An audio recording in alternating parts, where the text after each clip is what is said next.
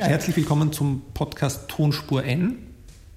Dem Podcast zu CSR Nachhaltigkeit. Mit Anna-Marie Harand. Und Roman Mesicek. Und worüber sprechen wir? Heute oder immer? Heute und immer. Äh, wir sprechen über CSR und Nachhaltigkeit, Social Entrepreneurship, äh, alles, was da in diesem Kontext dazugehört, nachhaltige Entwicklung, aktuelle Themen dazu, manchmal auch ein bisschen Rückblicke, Ausblicke zu Veranstaltungen, Manchmal werden wir uns Gäste einladen, oder? Genau, da freue ich mich schon sehr, wenn wir uns Gäste einladen. Ähm, in unser Studio? In, in unser ähm, großes Tonstudio. Oder wir besuchen sie. Genau. Und, ähm, Und für heute haben wir uns vorgenommen, ein bisschen über uns zu reden, oder? Genau, ein bisschen über uns, über unsere Geschichte, wie wir zu, zu der Thematik gekommen sind, äh, warum wir immer noch dabei bleiben, warum es noch immer so viel zu tun gibt, weil ähm, es ist ist im Prinzip so, dass wenn man einmal mit, mit, den, mit den Themen rund um Nachhaltigkeit infiziert ist, das, da werden wir viele Hörer zustimmen, dass man da eigentlich so viel, ähm, so viel Bedarf noch sieht, was überall an allen Ecken getan werden muss, dass man davon einfach nicht mehr loskommt und das dann auch, wie in meinem Fall, einfach ähm, aus verschiedenen Blickwinkeln ja, angeht das Thema und ähm, in seinem Arbeitsalltag integriert. Ja, und wir werden das versuchen, nicht ganz todernst zu machen sondern vor allem halt unser Wissen, Expertise, Erfahrungen einbringen zu lassen. Äh, wir hoffen, dass da draußen auch Menschen sind, die einen ähnlichen Humor haben wie wir äh, und das dann auch ein bisschen lustig finden. Aber wir wollen natürlich Informationen vermitteln. Das ist eigentlich unser Ziel. Äh, beides sehr mitteilungsbedürftig. Wollen wir euch, Ihnen, das haben wir noch nicht entschieden, ob wir per Sie oder per Du mit den Hörerinnen und Hörern sind. Also ich bin definitiv per Du. Ja, wie bei Ikea sind wir jetzt per Du mit euch. Wie bei Ikea und bei der Erdbeerwoche, wir sind mit allen per Du. ja, also äh, viel Spaß mit unserem Podcast und wir steigen jetzt gleich ein mit der Vorstellung von uns beiden. Warum kennen wir uns da aus? Also warum kennst du dich da überhaupt aus? Ja, weil ähm, äh, mich jemand ähm, eingestellt hat im Jahre 2008. Nein, also ähm, grundsätzlich, ja, wie lange kennen wir uns schon? Seit 2008, glaube ich. Sieben Jahre. Sieben Jahre, aber hallo. Ähm, damals über die Unternehmensplattform Respect das darfst du aber noch näher erzählen, was das ist und wie du da, da hingekommen bist. Ähm, ich habe mich grundsätzlich mit der ganzen Thematik rund um CSR Nachhaltigkeit im Rahmen eigentlich von der Diplomarbeit auseinandergesetzt und war dann auf der Suche ähm, nach einem Praktikum. Aller Generation Praktikum war das aber auch nicht so einfach, äh, hier was zu finden. Aber ähm, ich habe mich eigentlich schon, schon viel länger auch mit der ganzen Thematik beschäftigt, bin aufgewachsen in einem absoluten Ökohaushalt äh, mit den klassischen Reformhausmarken wie ähm, Völkel, wie Rabenhorst. Ähm, in Deutschland aufgewachsen, in Deutschland, muss man Entschuldigung, ja genau. Also ich komme aus, komm aus Bayern, bin in München geboren. ja, genau. Also die, in, in, das ist ja auch ein Unterschied. Schon mal der erste zwischen Deutschland und Österreich, dass ja in in Österreich die Supermarktketten ja viel früher eigentlich angefangen haben, auch ein Biosortiment ähm, aufzunehmen. Das war in Deutschland ja lange Zeit nicht so. Das heißt, die, die typischen äh, Öko- und Reformhaus-Tanten, um jetzt mal weiblich zu bleiben, ähm, haben tatsächlich die ganzen Produkte im Reformhaus ähm, oder in Bioläden, in den klassischen eingekauft, was ja bis heute eigentlich sich sich gehalten hat, dass, dass es in Deutschland ja auch viel mehr Bioketten gibt. Mhm. Haben, die, haben die Supermärkte in Deutschland nie nachgezogen?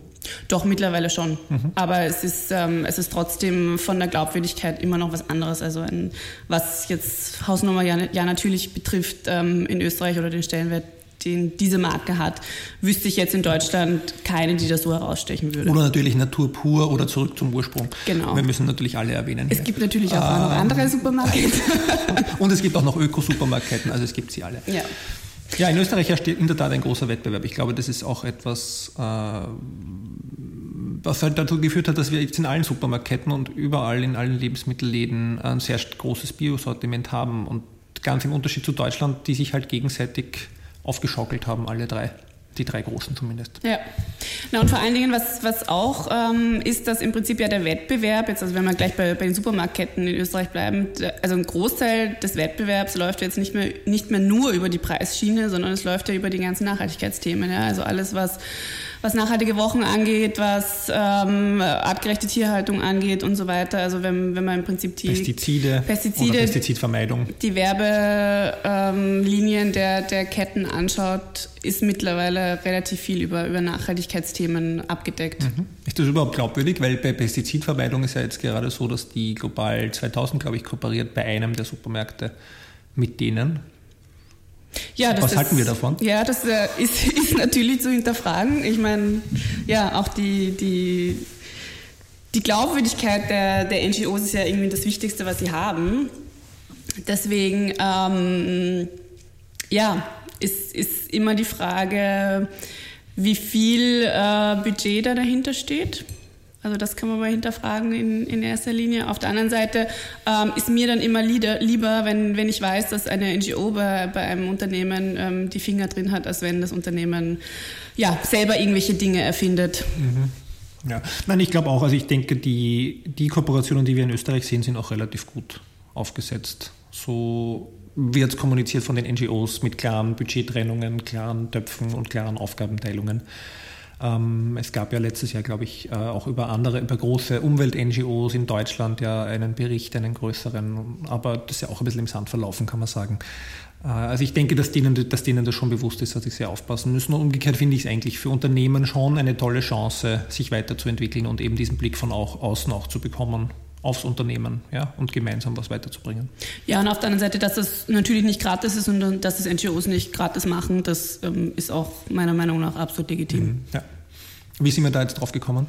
Wolltest du nicht was anderes erzählen? Ja, eigentlich schon. Also über, über, über Deutschland und Österreich. Also, ah, über die ähm, Supermarketten. Genau. Also ich äh, bin, bin in München geboren und an der Grenze aufgewachsen und bin mittlerweile seit elf Jahren in Wien. Müssen wir uns wirklich so genau vorstellen? Interessiert das jemand? Weiß ich nicht. Ja, okay. Aber ähm, wir haben ja auch deutsche Hörerinnen und äh, Hörer und die wollen, genau und die wollen natürlich genau wissen, ja. äh, wo ich herkomme. Ganz klar. Ja. Ganz klar. Ähm, Für die deutschen Hörerinnen und Hörer möchte ich auch sagen, dass ich eine deutsche Mutter habe. Also um auch dort anschlussfähig zu sein.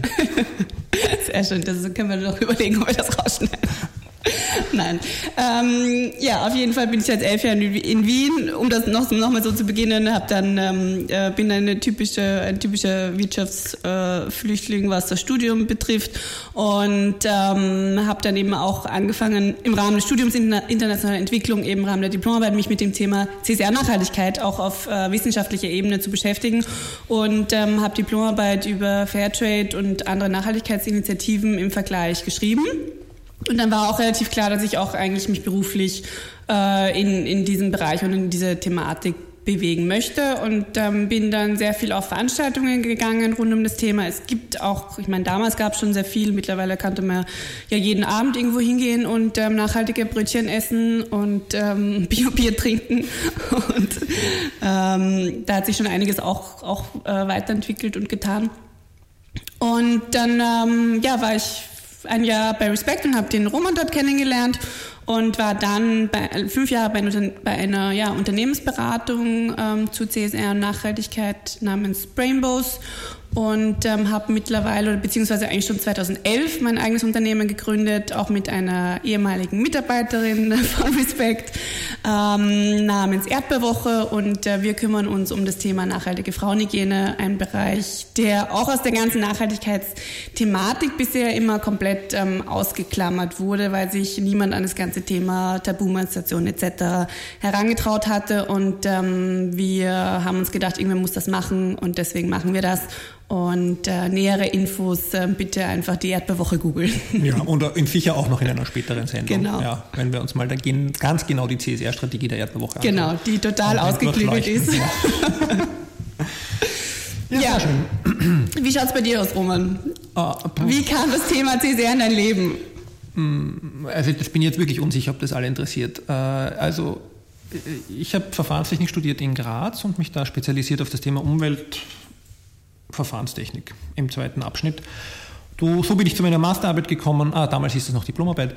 Und vor Bologna alles äh, und habe mich da schon mit dem Nachhaltigkeitsthema beschäftigt, hab dann, bin dann nach Wien zurückgegangen, ich habe in Graz studiert und jetzt muss ich ein bisschen Name-Dropping betreiben, weil, äh, war dann beim Markus Langer äh, beim Forum Umweltbildung, der ist immer noch Geschäftsführer des Forum, Forum Umweltbildungs, das war mein erster Job, äh, der mich so in das Thema Nachhaltigkeit und Bildung eigentlich damals schon eingeführt hat, das war aber nur so ein Praktikantenjob eigentlich. Ähm, dann habe ich beim SERI angeheuert, Sustainable Europe Research Institute beim Fritz Hinterberger als Netzwerkadministrator und habe dort die Netzwerkkabel verlegt und äh, dann auch inhaltlich gearbeitet irgendwann. Und wir haben zwischendurch eine kurze Zeit eine Firma gegründet, die hieß Sustainability TV. Die kann man auch googeln, findet man, glaube ich, sogar noch. Das höre ich jetzt zum ersten Mal. ja, das war, also da waren wir wirklich unserer Zeit voraus. Wir haben äh, Veranstaltungen live ins Internet übertragen. Nur, nur, damals hatte noch niemand so schnelle Internetleitungen. 1900 und? Wir hatten, ich glaube, das war um, die, um 2000. So. Ja. Äh, wir mussten jedes Mal, wenn wir eine Veranstaltung in der Tat übertragen haben ins Internet, äh, extra eine Leitung von der Telekom anmieten. Ernsthaft? Ja, kein Scherz. Die sind gekommen, haben die Leitung hinverlegt von einer Steckdose, dann, haben die da, dann hatten wir Internet an der Stelle und dann haben wir es ins Internet übertragen und dann teilweise eben auch dokumentiert. Und äh, einer unserer Hauptauftraggeber damals war auch das Lebensministerium und die konnten sich mit ihren Computereinstellungen das alles überhaupt nicht anschauen, was wir gemacht haben. Das war eine lustige Zeit. Also nicht eigentlich nicht nachzuvollziehen heute, wo YouTube mhm. mit YouTube alles innerhalb von Sekundenschnelle dokumentierbar und teilbar ist. Ja, also es hat auch dann nicht langfristig funktioniert. Wir haben es zwei, drei Jahre gemacht und es äh, war eine lustige Zeit parallel zum Serie, aber der große durchschlagende Erfolg war enden wollend. Und wir sind dann äh, auch dann da, also haben das beendet und ich bin dann mit einer kurzen Pause bei Respekt gelandet oder damals hieß es noch Austrian Business Council for Sustainable Development und CSR Austria. Das waren zwei Organisationen, die wurden dann zusammengeführt zu Respect, Austrian Business Council for Sustainable Development. Ja, was ich, ähm, was ich mich immer gefreut habe, dass ich das, das kann den ganzen Satz jedes Mal beim Telefon abheben sagen durfte. Ja, man kann bei Respect anrufen, äh, 710 1077 0 und dort in Wien äh, und dort wird man mit diesem langen Satz begrüßt. Das ist sehr schön. Ja, die und dann erste Challenge Grüße, für die Praktikanten. Liebe Grüße von Annemarie und Roman, dann freuen sich alle dort. Ähm, ja, also das war Respektzeit, da war ich sieben, sieben oder acht Jahre. Und das war eine schöne Zeit, da werden wir vielleicht nochmal drauf eingehen, äh, weil da waren äh, auch tolle Dinge, die wir gemacht haben. Und Respekt gibt es natürlich immer noch äh, als Unternehmensplattform für CSR und nachhaltige Entwicklung in Österreich. Und ich bin dann nach Respekt zwischenzeitlich bei einem Verlag eingestiegen, bei dem Verlag Enorm. Da bin ich immer noch Gesellschafter, reden wir vielleicht auch nochmal drüber. Und jetzt bin ich an der Fachhochschule Krems gelandet, die Annemarie nickt jetzt schon, dass ich endlich mal zum Punkt kommen soll. Und dort bin ich Studiengangsleiter äh, für Umwelt- und Nachhaltigkeitsmanagement und seit zwei Monaten auch Nachhaltigkeitskoordinator der Hochschule. Ja, gratuliere. Dankeschön. Das ist ja eine besondere Challenge. Da werden wir sicher auch noch äh, Näheres davon, davon hören, wie es dir geht. Ähm, eine ganze Fachhochschule auf Nachhaltigkeit, zu, auf Nachhaltigkeit zu trimmen und da die Challenges herauszuarbeiten. Ich glaube, das ist eine ganz, wird eine ganz tolle erste Sendung, weil wir so viel anteasern. Was alles kommt. Wir machen uns gerade die Inhaltsverzeichnisse für alle Folgen, 193 Sendungen, ja. die wir schon durchgeplant haben, natürlich. Achso, ich muss noch meinen Blog erwähnen. Also die, ähm, wer sich näher für, für meine Erfahrungen als Unternehmensberaterin interessiert, der kann auch meinen Biorama-Blog namens CSR-Brille Biorama ist auch ein durchlesen. tolles Magazin. Nämlich. Ist auch ein tolles auch, Magazin. Aber enorm auch. Ja. sind beides tolle Magazine. Das müssen wir nachher vielleicht rausschneiden. Ja. Nein, aber ähm, rund, grundsätzlich gibt es einfach rund um die Themen Nachhaltigkeit und CSR viel zu reden, viel zu besprechen. Es ist ein nie enden wollendes Thema, was sich schon an den Begrifflichkeiten ähm, aufhängt ähm, und, und, und da beginnt, ähm, dass es hier immer noch Probleme gibt, dass jeder, ähm, der sich nicht in der CSR-Blase befindet wie wir, äh, eigentlich was anderes drunter versteht. Das, ähm, es ist ja schon besser geworden, meiner Meinung nach, ähm, aber dass das Unternehmen immer noch viel Schindluder treiben, auch mit den, mit den Begriffen. Ähm, ja, und wir wollen da ein bisschen ähm, auch Aufklärung betreiben für Leute, die sich vielleicht auch erst anfangen mit der Thematik zu beschäftigen ähm, und auch Leute, die tagtäglich mit, äh, mit den Themen und den Begriffen zu tun haben, vielleicht auch mal wieder zum ähm, Nachdenken und Hinterfragen anregen. Für wen machen wir eigentlich diesen Podcast?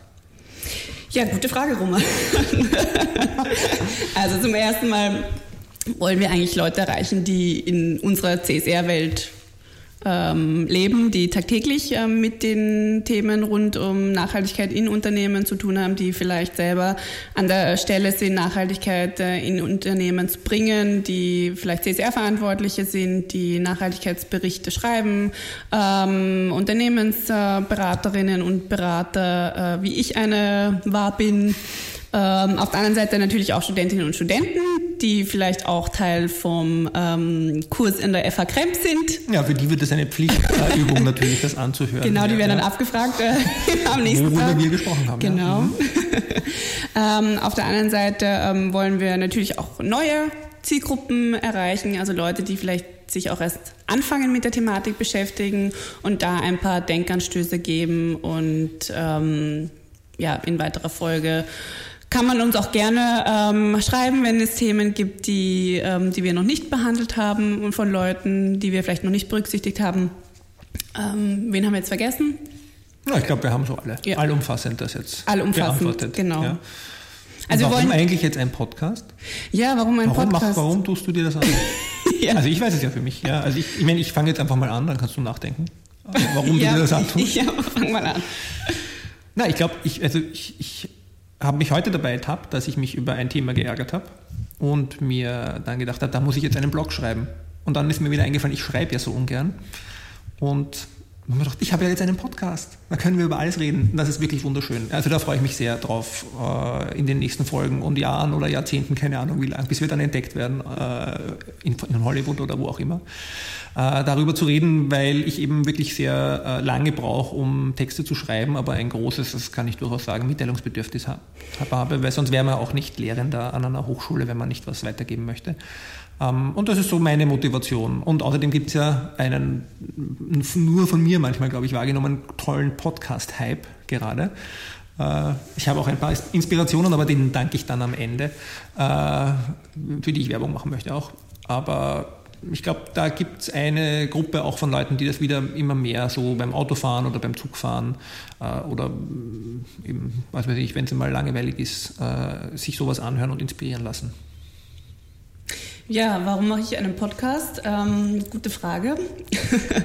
ähm, also zum ersten Mal, weil, ähm, weil das ganze Thema Nachhaltigkeit und CSR mich seit ja, seit, seit sieben Jahren äh, begleitet und ähm, es da äh, einfach immer noch ja, viel zu sagen gibt und, und, und viel zu diskutieren gibt und zu, viel zu besprechen gibt und ähm, mich das Thema einerseits eben im Rahmen Diplomarbeit beschäftigt hat, dann wirklich in der Zusammenarbeit mit Unternehmen, in, in der Beratung, also was, wo man natürlich immer einen anderen Stellenwert hat, einfach als, als Externe, was gut und was schlecht ist, ja, weil man natürlich äh, Unternehmen auf die Finger klopfen kann. Ähm, auf der anderen Seite hat man aber dann auch nur einen gewissen Radius, in dem man sich bewegt, weil natürlich umsetzen tut nicht die Unternehmensberaterin, sondern das muss das Unternehmen selber. Und das heißt, man hat man hat nur einen, einen, einen gewissen ähm, Spielraum, wo man wirklich Dinge auch äh, umsetzen kann in Unternehmen. Und jetzt natürlich mit der Erdbewoche, also mit meinem eigenen Unternehmen, ist es noch eine größere Challenge, wirklich das Thema tagtäglich umzusetzen. Also jetzt auch die Dinge, die ich, die ich fünf Jahre beraten habe und wo ich fünf Jahre Unternehmen geteasert habe, bitte ähm, äh, schaut auf diese und diese Themen, das wird euch irgendwann einholen. Und das sind jetzt genau die Themen, wo wir, also ich und die Bettina Steinbroker, meine, meine Geschäftspartnerin, einfach auch tagtäglich vor dieser Herausforderung stehen, vor, vor diesem Abwägen von, von einfach allen drei Dimensionen, weil jede Tätigkeit und die, alles, was ein Unternehmen macht, hat Auswirkungen. Also und es gibt auch kein zu 100% nachhaltiges Unternehmen, das, das gibt's einfach nicht, ja, weil überall, wo irgendwas produziert wird, ähm, in unserem Fall ist in das Frauenhygieneprodukte, ähm, ja, wo gehobelt wird, werden einfach, äh, gibt es Späne.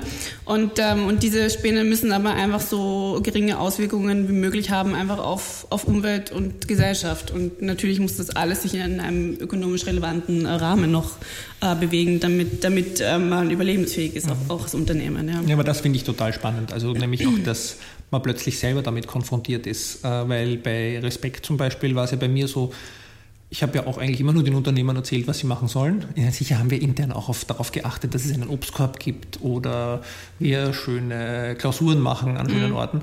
Aber äh, es war halt was anderes, äh, weil man es selber nicht so erlebt hat. Und jetzt an der Fachhochschule Krems ist es eigentlich zum ersten Mal auch schon, als ich begonnen habe, da waren wir gerade Umwelt Management zertifiziert, also ISO 14000 als Hochschule, war ich plötzlich stellvertretender Umweltbeauftragter. Das war schon mal eine ganz neue Erfahrung, äh, mit sozusagen mit halt verantwortlich für die Einhaltung und Ausführung dann, dann durch die Norm, der Normvorgaben.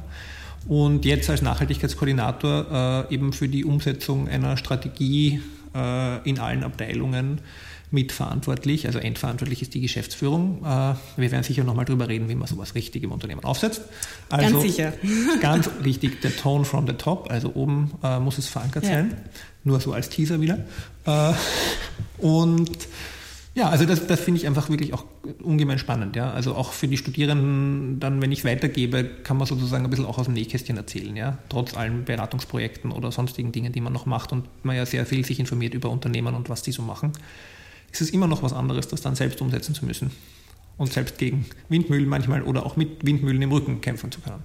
Ja, also das mit den Windmühlen ist definitiv ein Thema, ja, weil wenn auch wenn man innerhalb des Unternehmens ähm, natürlich äh, Dinge für selbstverständlich heißt, ähm, heißt es noch lange nicht, dass auch die ganzen Partner oder ähm, ähm, im Endeffekt Lieferanten das gleiche Mindset haben. Also wenn man sich auch einmal mit der Thematik auseinandersetzt, ähm, dann kommt man relativ schnell natürlich auch an Grenzen und es ist immer, es ist immer ein, ein, ein, ein Geben und Ernehmen und immer ein, ein Hinziehen, dass damit Dinge umgesetzt werden. Also ich glaube, das haben auch alle Leute, die irgendwie ähm, mit, der, mit der Thematik rund um CCR-Nachhaltigkeit zu tun haben, die Erfahrung gemacht, dass es in gewisser Weise immer ein bisschen ein, ein Try and Error ist, ob Dinge funktionieren, immer ein Hinreden an Leute und immer, ähm, ja, was im Endeffekt natürlich alles unter Stakeholder Management und Engagement läuft, einfach das Thema auch bei anderen Leuten in den Kopf zu bekommen und äh, da auch einfach von, von, von der Sichtweise bei Leuten ein bisschen was zu bewegen. Deswegen ist es auch ganz wichtig, dass es halt auch Beispiele gibt,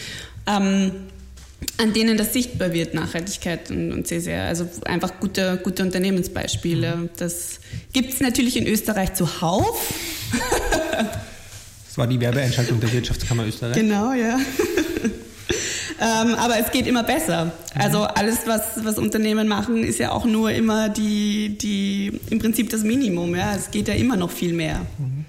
Ja, wir haben uns ja eigentlich eine Struktur für den Podcast überlegt. Äh, War ja was, ja. Die, die haben wir jetzt mal nicht eingehalten im ersten Podcast. Aber die Idee ist, äh, dass wir alle 14 Tage, äh, haben wir uns vorgenommen, immer montags, damit die Woche gut beginnt, oder der Montagabend gut beginnt, ähm, einen Podcast online, online stellen und da zwei bis drei Themen jeweils äh, bearbeiten, diskutieren, manchmal vielleicht nur eines, manchmal mehr, je nachdem, was uns gerade bewegt. Äh, wir wollen vielleicht ein bisschen Veranstaltungen kommentieren, Ausblick, Rückblick, äh, Buchrezensionen, Zeitschriften, Artikel verreißen ähm, was noch? Wenn Sie es verdient haben. Natürlich.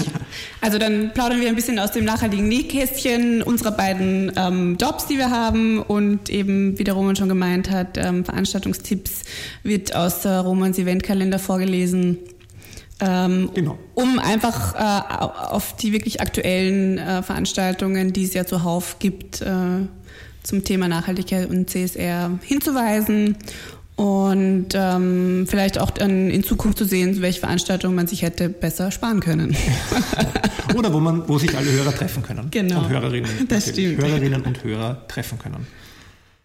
Ja, das war es jetzt soweit. Äh, wir sind jetzt mal durch mit dem Podcast. Äh, wir möchten jetzt noch ein paar Menschen danken. Genau. Äh, weil es war jetzt ja doch etwas ein längeres Vorbereitungsprojekt und jetzt ging es dann doch irgendwie ganz alles ruckzuck. Wir hatten Namensfindungsschwierigkeiten. Wir hatten, also wir haben lange darüber geredet. Genau, wir also haben, Schwierigkeiten würde ich es noch nicht nennen. Schwierigkeiten waren es keine. Also, also es hat eine Weile gedauert, bis wir uns da einig geworden sind und da gab es ein paar involvierte Personen, die wir äh, auch eingebunden haben, bei denen möchten wir uns danken, bedanken. Das ist die Anja Christanell, die findet man auch auf Twitter. Äh, der Reinhard Herog findet man auch auf Twitter. Äh, und der Thomas Friemel, den findet man nicht auf Twitter. Der Thomas Friemel ist der Chefredakteur des Social Publish Verlags, der auch enorm herausbringt in Hamburg. Äh, und dann gab es noch den Joachim Schneider, der arbeitet für eine Linzer Agentur, äh, ein langjähriger Freund und Typo-Experte, der das Logo begutachtet hat. Und da möchten wir uns auch sehr herzlich bedanken. Genau, sehr schön geworden. Ähm, das ist sehr schön geworden, genau. ansonsten, wenn sich jemand jetzt hier berufen fühlt, einen Jingle zu machen für uns, bitte sehr. Jederzeit. Ja, man erreicht uns über unsere Twitter-Kanäle oder wir haben auch eine E-Mail-Adresse jetzt podcast.tonspur-n.eu. Das geht an wow. uns beide gleichzeitig. Gleichzeitig, okay. Ähm, ja, ich glaube, das war es fürs erste Mal. Ja?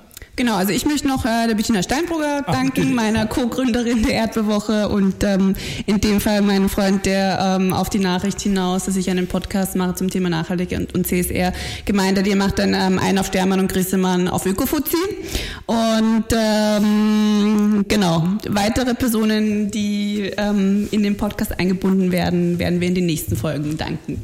Ja, dann viel Spaß und bis in 14 Tagen. Tschüss. Tschüss.